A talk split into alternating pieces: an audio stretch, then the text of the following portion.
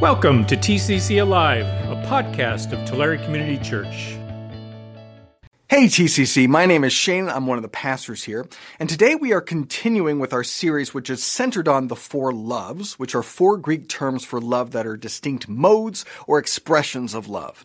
Now, maybe you hear that and your first response is, ugh, who cares about the Greek? You know, it's not as if the Greeks loved better than any other people or civilizations. There was some wisdom in ancient Greece, sure, but it's not as if the Greeks had unique or special insight into love. And most people already know and recognize these different expressions of love, these different kinds of love, even if they've never heard these Greek terms. And while you hear all kinds of Greek talk from Christians, because the New Testament was primarily written in Greek, Christians do not hold to a supremacy of a particular language, as say Muslims do with Arabic, right? You're not quite reading the Quran unless it's in Arabic. That is not a Christian idea. But even if you have a lofty view of ancient Greek, a reverence for the Greek because of the New Testament, even if you think that you can't possibly understand the New Testament unless you have a doctorate in biblical Greek, that still wouldn't apply to this series, because for instance, our Greek word today, storge, appears precisely zero times in the Bible. Okay, so why bother with these Greek words then? Well, it's because they're helpful in their precision. It gives us a term to describe a particular idea. And even though that specific term may not appear in the Bible, the idea does. And this mode of love, this expression of love appears in our lives and in our world. And so it's useful to have a word that fits the category to talk about it. The English language is very, very capable in many ways, but it has some deficiencies. In our language, we have a distinction between love and like, and that's about it. Now, believe it or not, that's more minute and detailed than some other languages have to offer. But we've all experienced the limitations of our language, usually in grade school.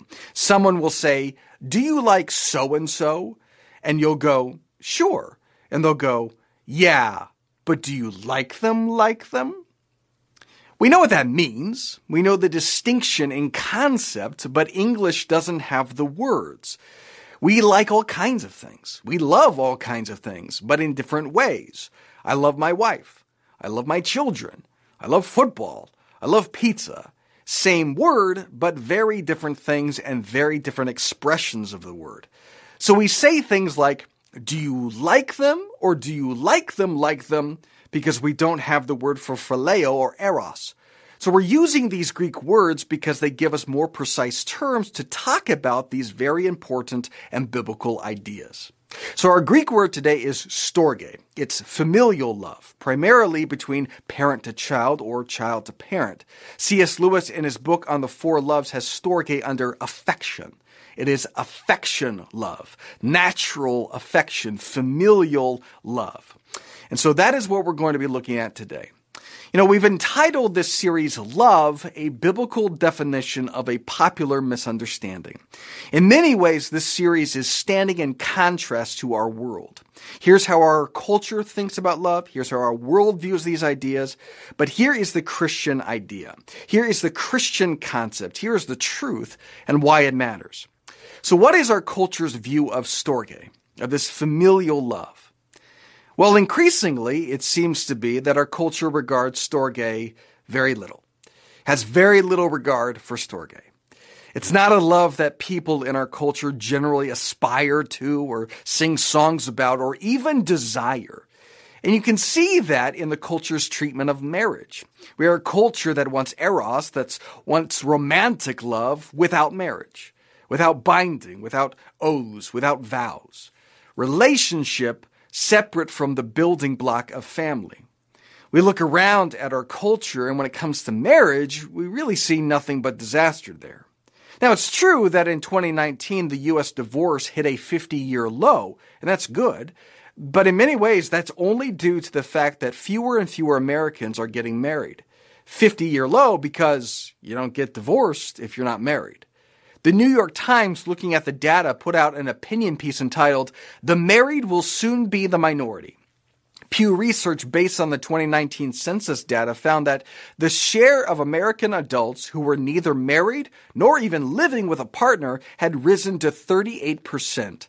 And while that group includes some adults who were previously married, those who are separated, divorced, or widowed, all of the growth in the unpartnered population since 1990 has come from a rise in the number who have never been married. And to put this in perspective, according to the census data, in 2019, for every 1,000 unmarried adults in 2019, only 33 got married. That number was 35 in 2010 and 86 in 1970. Americans are less and less interested in marriage. And that obviously has huge ramifications for the family and certainly for children. Just in pragmatic terms, the Brookings Institution study in 2014 said this Children raised by married parents do better at school, develop stronger cognitive and non cognitive skills, are more likely to go to college, earn more, and are more likely to go on to form stable marriages themselves. But the dissolving of marriage doesn't matter as much if you don't have children. And that too is increasing in America. In fact, that's true in most of the developed world. Our birth rate is rapidly declining. And the percentage of Americans never wanting to have children is going up. Again, according to Pew Research in 2021, 44% of non-parents ages 18 to 49 say it's not too or not at all likely that they will have children someday. That is an increase of 7 percentage points from the 37% who said the same thing in a 2018 survey. And why? What's the reason? Why aren't they having kids? Well, again, according to Pew, 56% of those age 18 to 49 who claim that they are not too likely or not at all likely to have children say the reason they are not likely to is because they just don't want to have kids. That's the reason. That's the number one reason. Just don't want to. An article from today.com looked at this data and talked to some people who fit into this category, and here's what they said. I can't explicitly give you a reason why. It wasn't until I got older that I realized that I've always wanted to be child free. The 34 year old from Pennsylvania told Today parents, I wasn't geared towards having a family. There wasn't anything that was interesting to me. She and her husband, Ryan Chapman, enjoy life with their three cats and their ability to do whatever they want, whenever they want. When they got married, he got a vasectomy. Her loved ones understood she doesn't want to have children. Sometimes Chapman receives pushback from people trying to convince her that she might change her mind, and she bristles at the suggestion. Bristles at the suggestion. Increasingly, that is the mindset of our culture. If we define Storge as familial love as primarily love expressed from parent to offspring or child to parent, our culture increasingly wants nothing to do with it and sees very little value in it. In regards to our parents, uh, they're the people we have to just tolerate. They're the ones we have to suffer through the holidays with. The ones we have to bite our tongues around when discussing politics or restrain ourselves from constantly rolling our eyes. I can't tell you how many articles I've read, usually around Thanksgiving, doling out advice on how to survive spending the holidays with your family. That's what our culture thinks about them, about parents. And in regards to our own children, no thanks. We see children as nothing but burdens, robbers of our freedom, thieves of our liberty, parasites on our time and our money. We want a curated life without any unwanted intrusions. That's what our world wants. That's what that couple in the article seems to want. I have my spouse, I have my friends, I have my three cats. And they either bring me joy or I get rid of them. And that works for spouses, divorce rates through the roof. That works for friends, unfriended, that works really easy with cats. That doesn't work so well with family. That really doesn't work well with our own kids. Because family isn't chosen. Certainly not in the way that we choose spouses or friends in our culture. As we saw last week, that's the way of the world. Where we choose the people we're compatible with, people who share our values, people who think like us, have similar tastes, similar interests, curated and chosen. It's a small, narrow, self-indulgent kind of love. And that's all we should ever expect apart from God. The scriptures declare this. This is a key passage for the series, 1 John. Dear friends, let us love one another, for love comes from God. Everyone who loves has been born of God and knows God. Whoever does not love does not know God, because God is love. We won't love well unless we love God well. Even that love, which would seem to be the most natural to us, the love of parent for child, becomes twisted, distorted, or outright unwanted. And what's left is a shriveled love, small, narrow, self-indulgent. And that isn't the love of Storge. You know, C.S. Lewis in The Four Love writes this, the people with whom you are thrown together in the family, the college, the mess, the ship, the religious house are from this point of view a wider circle than the friends, however numerous, whom you have made for yourself in the outer world. By having a great many friends, I do not prove that I have a wide appreciation of human excellence. You might as well say I prove the width of my literary taste by being able to enjoy all the books in my own study. The answer is the same in both cases. You chose those books. You chose those friends. Of course they suit you. The truly wide taste in reading is that which enables a man to find something for his needs on the sixpenny tray outside any second-hand bookshop. The truly wide taste in humanity will similarly find something to appreciate in the cross-section of humanity whom one has to meet every day.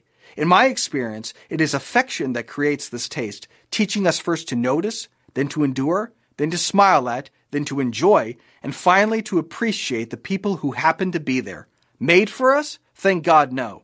They are themselves, odder than you could have believed, and worth far more than we guessed. That's such a wonderful way of putting it, because the reality is Storge love broadens our world, enriches our world, and widens our love.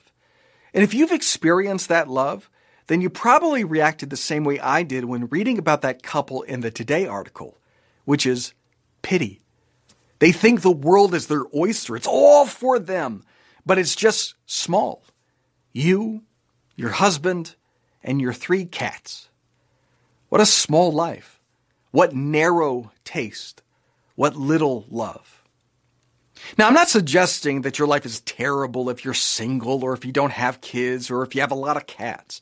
No, I'm driving at the heart behind that mentality. It's closed off and repelling any intrusion. Uh, the Bible doesn't use the word storge, but it does use its opposite, astorgos. That's the antonym. Here's an example of how that's used.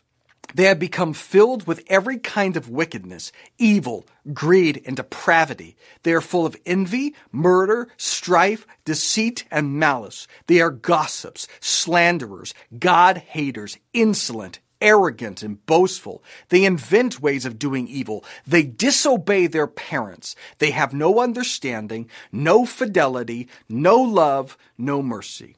No love, astorgos. It can be translated as heartless. Being single doesn't make you heartless, especially as a Christian. And the apostle Paul even advocates for singleness and by extension for childlessness. He says this, I wish that all of you were as I am, but each of you has your own gift from God. One has this gift, another has that. Now to the unmarried and the widows I say, it is good for them to stay unmarried as I do.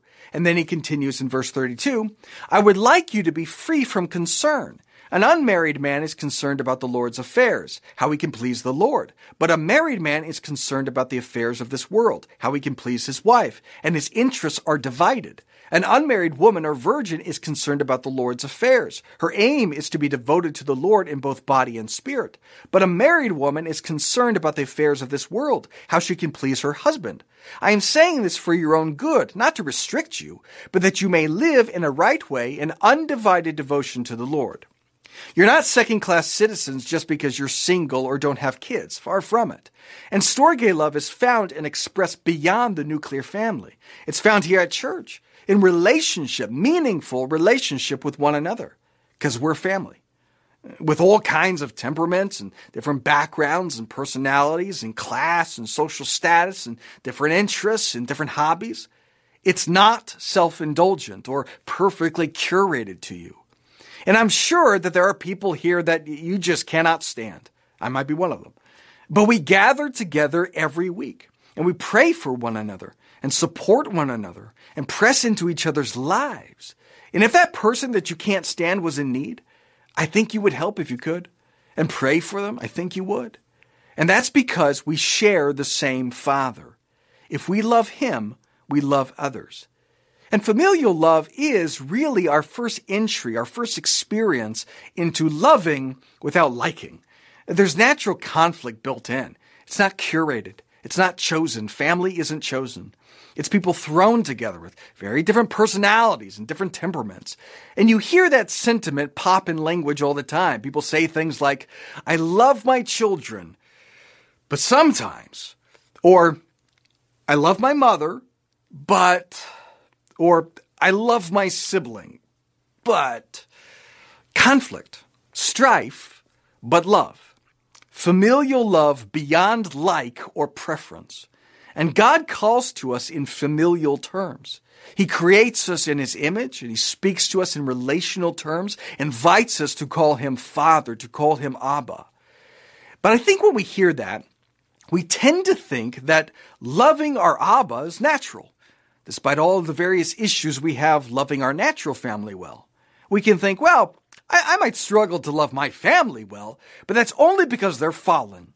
It's because they're not perfect. But God isn't fallen. God is perfect, so it's easy to love Him well. But that's not true. The deficiencies in our love is not due to someone else's sins or shortcomings, because God, who is perfect, loves them perfectly. Not blindly. He's not blind to their sin. He's not blind to their shortcomings. He's not blind to their failings, but He still loves them perfectly. Our failures in love are due to our fallenness not others. And, that same fallenness in us not only makes it difficult for us to love others well, but also for us to love God well too. Loving God is not natural to us. If we were curating our lives to our chosen loves without any unwanted intrusion, tailored to our sensibilities or our temperament, chosen for what we like in our natural state, God wouldn't make the list. Jesus declares these words This is the verdict light has come into the world, but people love darkness instead of light because their deeds were evil. And even for us who have become children of God, we can love God without liking Him. In that way, it can be really no different to the way we view our human parents. You know, I love you. You gave me life. You cared for me. You provided for me. You sacrificed for me. I love you, but. And it can be much the same with God. I love you. You gave me life. You cared for me. You provided for me. You sacrificed for me. I love you. But we don't love Him well. We do not have perfect love for God because we're different from Him. He is holy and righteous and patient and just and good. And our natural selves are in conflict with that. And we want Him to do things our way, to act the way we would act. God declares in Isaiah, For my thoughts are not your thoughts, Neither are your ways my ways, declares the Lord. As the heavens are higher than the earth, so are my ways than your ways, and my thoughts than your thoughts. One of the most frustrating experiences in life is when you are faced with the reality that God's ways are not our ways. When God doesn't act when we want Him to. When God doesn't do what we want Him to do. If He doesn't act like we would if we were God. That's when we say, God, I love you but. And it's Storge love that sees us through those moments. Storge love that helps us abide in Him and rest in Him and trust in Him as Father. It's Storge love that the Son can say to the Father, Not my will, but yours be done, even when knowing that meant a cross. G.K. Chesterton said, Love is not blind. That is the last thing that it is. Love is bound.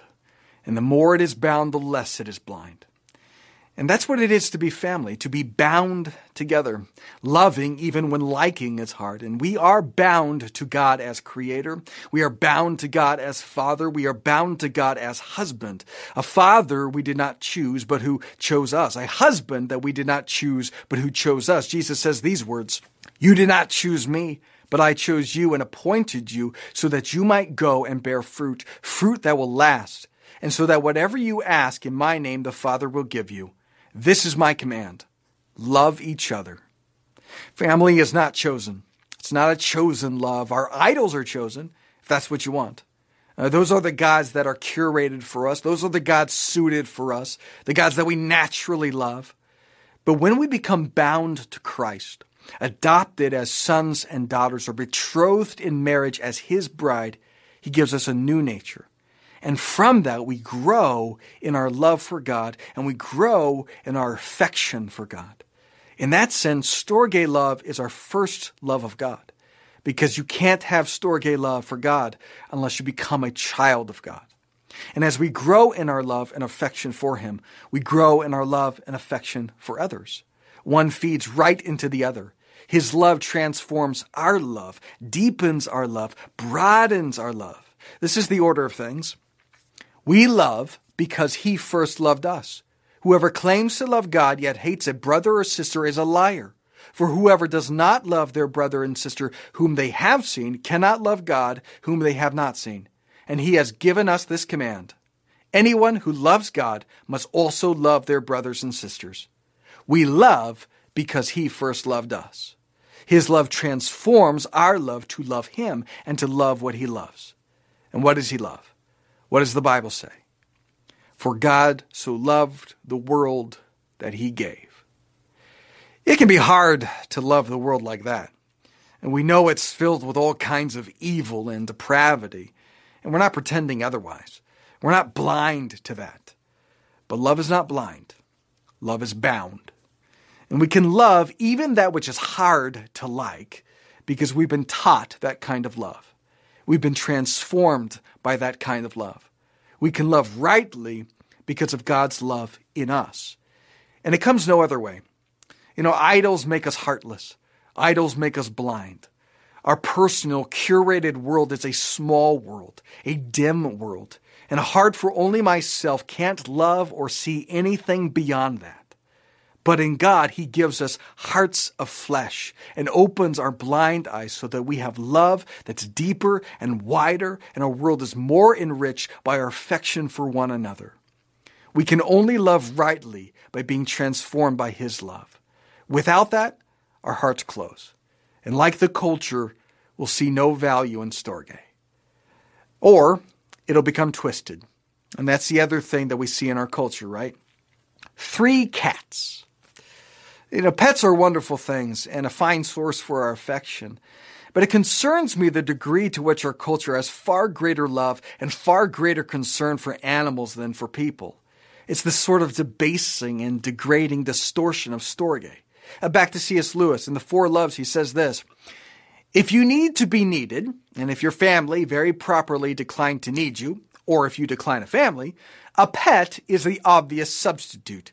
You can keep all its life in need of you, you can keep it permanently infantile, reduce it to permanent invalidism, cut it off from all genuine animal well being, and compensate for this by creating needs for countless little indulgences which only you can grant. It's self focused, even though the source of the affection is outward. And that certainly isn't limited to pets. In our culture, we have a kind of widespread Munchausen syndrome by proxy. That's where usually mothers will either make up symptoms or cause real symptoms to make their child sick. Because they like that their child needs them, or they like the attention, or both. And we see mothers all over the place pushing their child at the slightest prompting into being a member of the LGBTQ community. The most in vogue is trans, because they like the attention it gets them. They revel in feeling so tolerant and loving and nurturing and love hearing the praises of what a good mother they are. It's self focused, even though the source of the affection is outward. And that's not just a problem for the world. All of these loves are easily distorted into evils.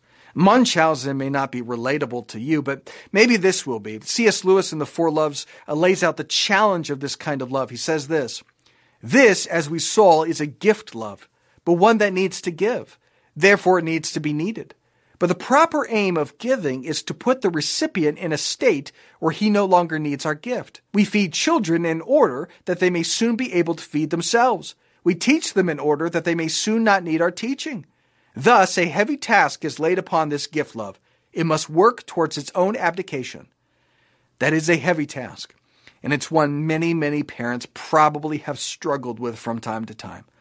Our love for our children can be twisted into empty, self indulgent love. All these loves can be easily twisted. So, how do we love rightly? How do we love our children rightly? How do we love our parents rightly? How do we love the family of God rightly? How do we love the world rightly? Back to that verse in John. Dear friends, let us love one another, for love comes from God. Everyone who loves has been born of God and knows God. Whoever does not love does not know God, because God is love. Here's the truth if we want to love others well, it starts with God. That's why our world gets love wrong so often, closed off or twisted because they separate themselves from the source of all good love.